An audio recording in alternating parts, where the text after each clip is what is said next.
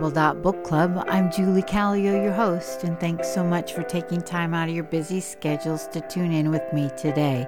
If by chance you want to contact me, you can do that at theab.bc.pc at gmail.com. Today we are covering chapters 25 through 27 of Exodus.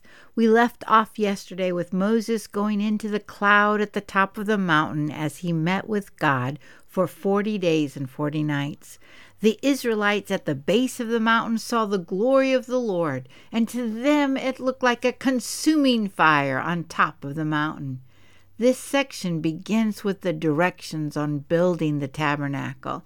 As Dr. Betts said many times in Old Testament class, the Israelites did not have to guess what their God expected. He told them. In this section, he tells them how to approach him. And one of the keys with the tabernacle is it shows that God, the creator of the heavens and the earth, wants fellowship with his people. Plus, he is working with his people to create this place for him to dwell. Chapter 25 begins The Lord said to Moses, Tell the Israelites to bring me an offering. You are to receive the offering for me from each man whose heart prompts him to give. What I love about this is God is not demanding, quote, taxes or a certain amount from everyone, but they are allowed to give what was in their heart it's like the apostle Paul's letter in 2 Corinthians chapter 9 verse 7. Each man should give what he has decided in his heart to give, not reluctantly or under compulsion, for God loves a cheerful giver. These gifts were for the building of the tabernacle and the articles that are included in it. The Lord was very specific on the items needed and on how to build the items. Some of these items are silver, gold, and bronze, as well as jewels and fabric.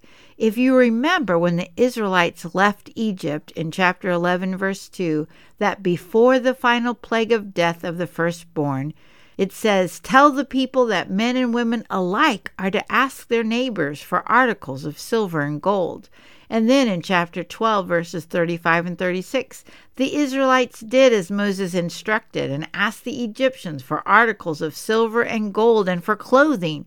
The Lord had made the Egyptians favorably disposed toward the people, and they gave them what they asked for, so they plundered the Egyptians. So much of the tabernacle was made from the plunder of the Egyptians. After they gathered the offering, verse 8 reads, Then have them make a sanctuary for me, and I will dwell among them. Make this tabernacle and all its furnishings exactly like the pattern I will show you. We see this phrase, exactly like the pattern I will show you, repeated throughout this passage. It is here in chapter 25, verse 8, then chapter 25, verse 40, chapter 26, verse 30, and chapter 27, verse 8. The writer of the New Testament book of Hebrews said in chapter 9, verse 23, that these things are copies of the heavenly things.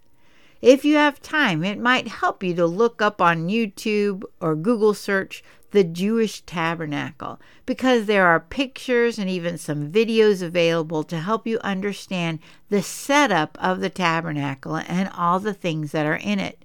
It was a rectangular tent which was set up to face the east.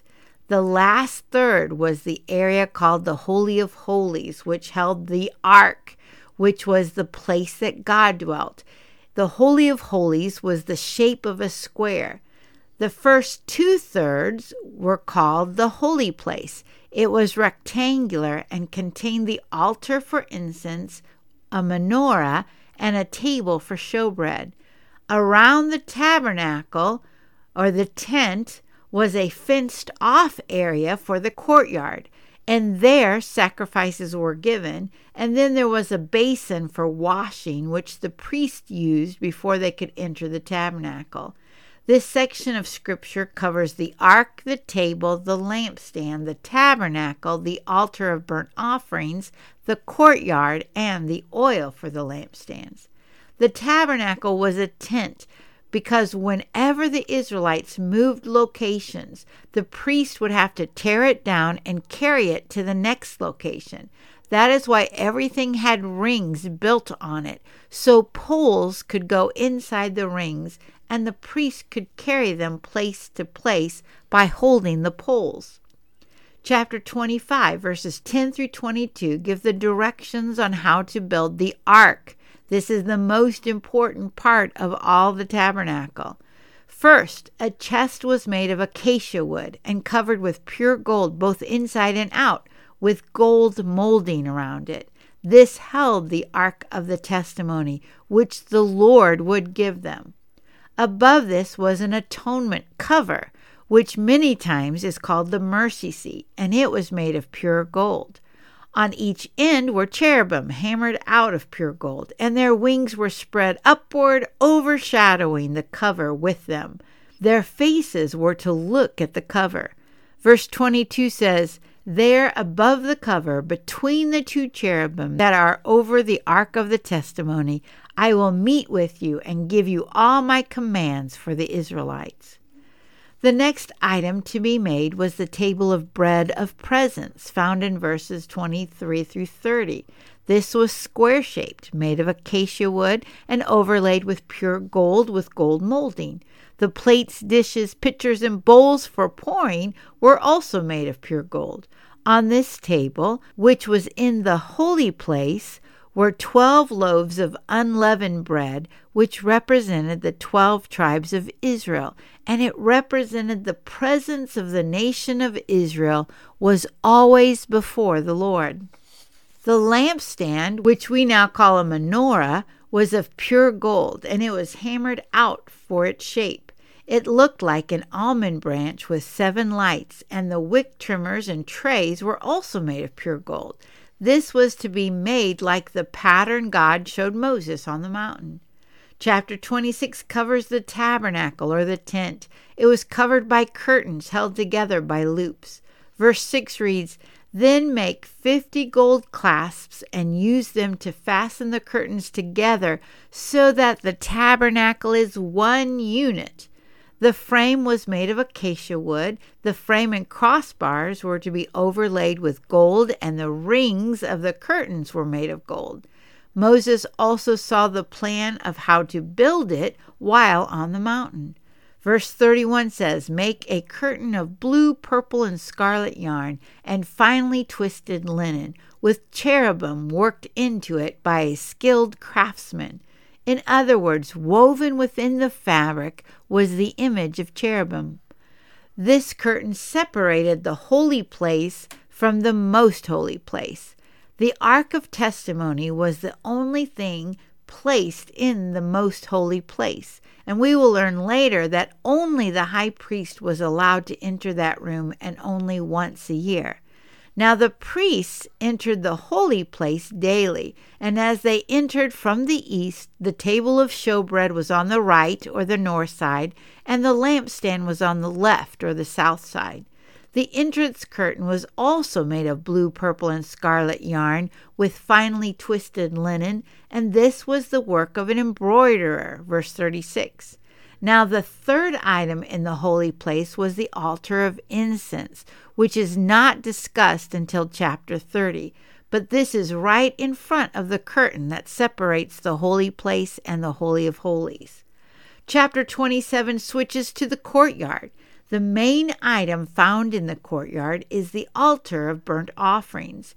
It also was made of acacia wood, and it too was in the shape of a square.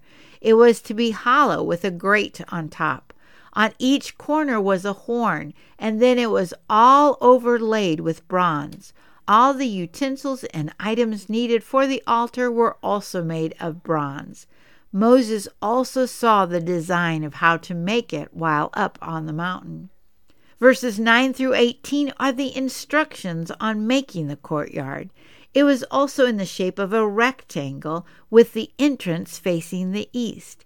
It was made of posts made of silver and curtains with hooks. At the entrance, each side had three posts, and it seems in front of the opened area of the entrance, then there was placed a curtain. Verse 16 says, For the entrance to the courtyard, provide a curtain 20 cubits long of blue, purple, and scarlet yarn and finely twisted linen, the work of an embroiderer, with four posts and four bases. All items needed for tending to the courtyard, including the tent pegs, verse 19, were to be made of bronze. The last two verses of this section deal with the oil for the lampstand or the menorah. They say, Command the Israelites to bring you clear oil of pressed olives for the light, so that the lamps may be kept burning.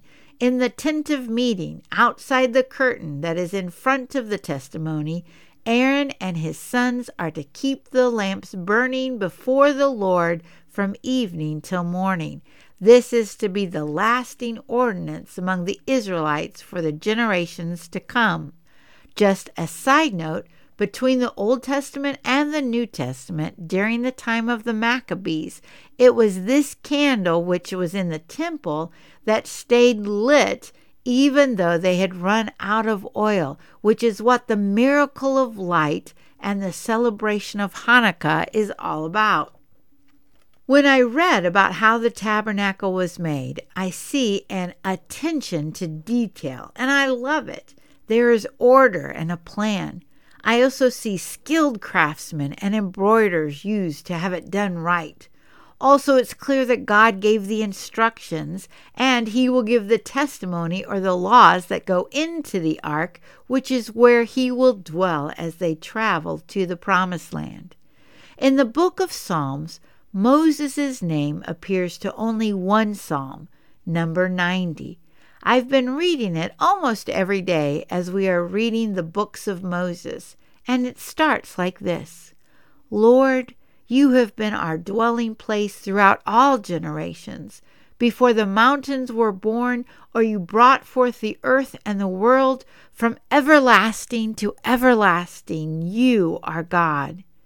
Before God created that mountain which Moses stood, and before Moses was ever born, God is God. He is the I am. Moses started his song saying that throughout all generations, the Lord has been our dwelling place. With Abraham, Isaac, and Jacob and their travels, the Lord has been our dwelling place. While they were in Egypt, the Lord has been our dwelling place. Here at the mountain of God, the Lord has been our dwelling place as they wander in the wilderness. It is the Lord who has been their dwelling place. Even once in their promised land, it is the Lord who has been their dwelling place. After Jerusalem is destroyed and the Jews are scattered, it is the Lord who has been our dwelling place.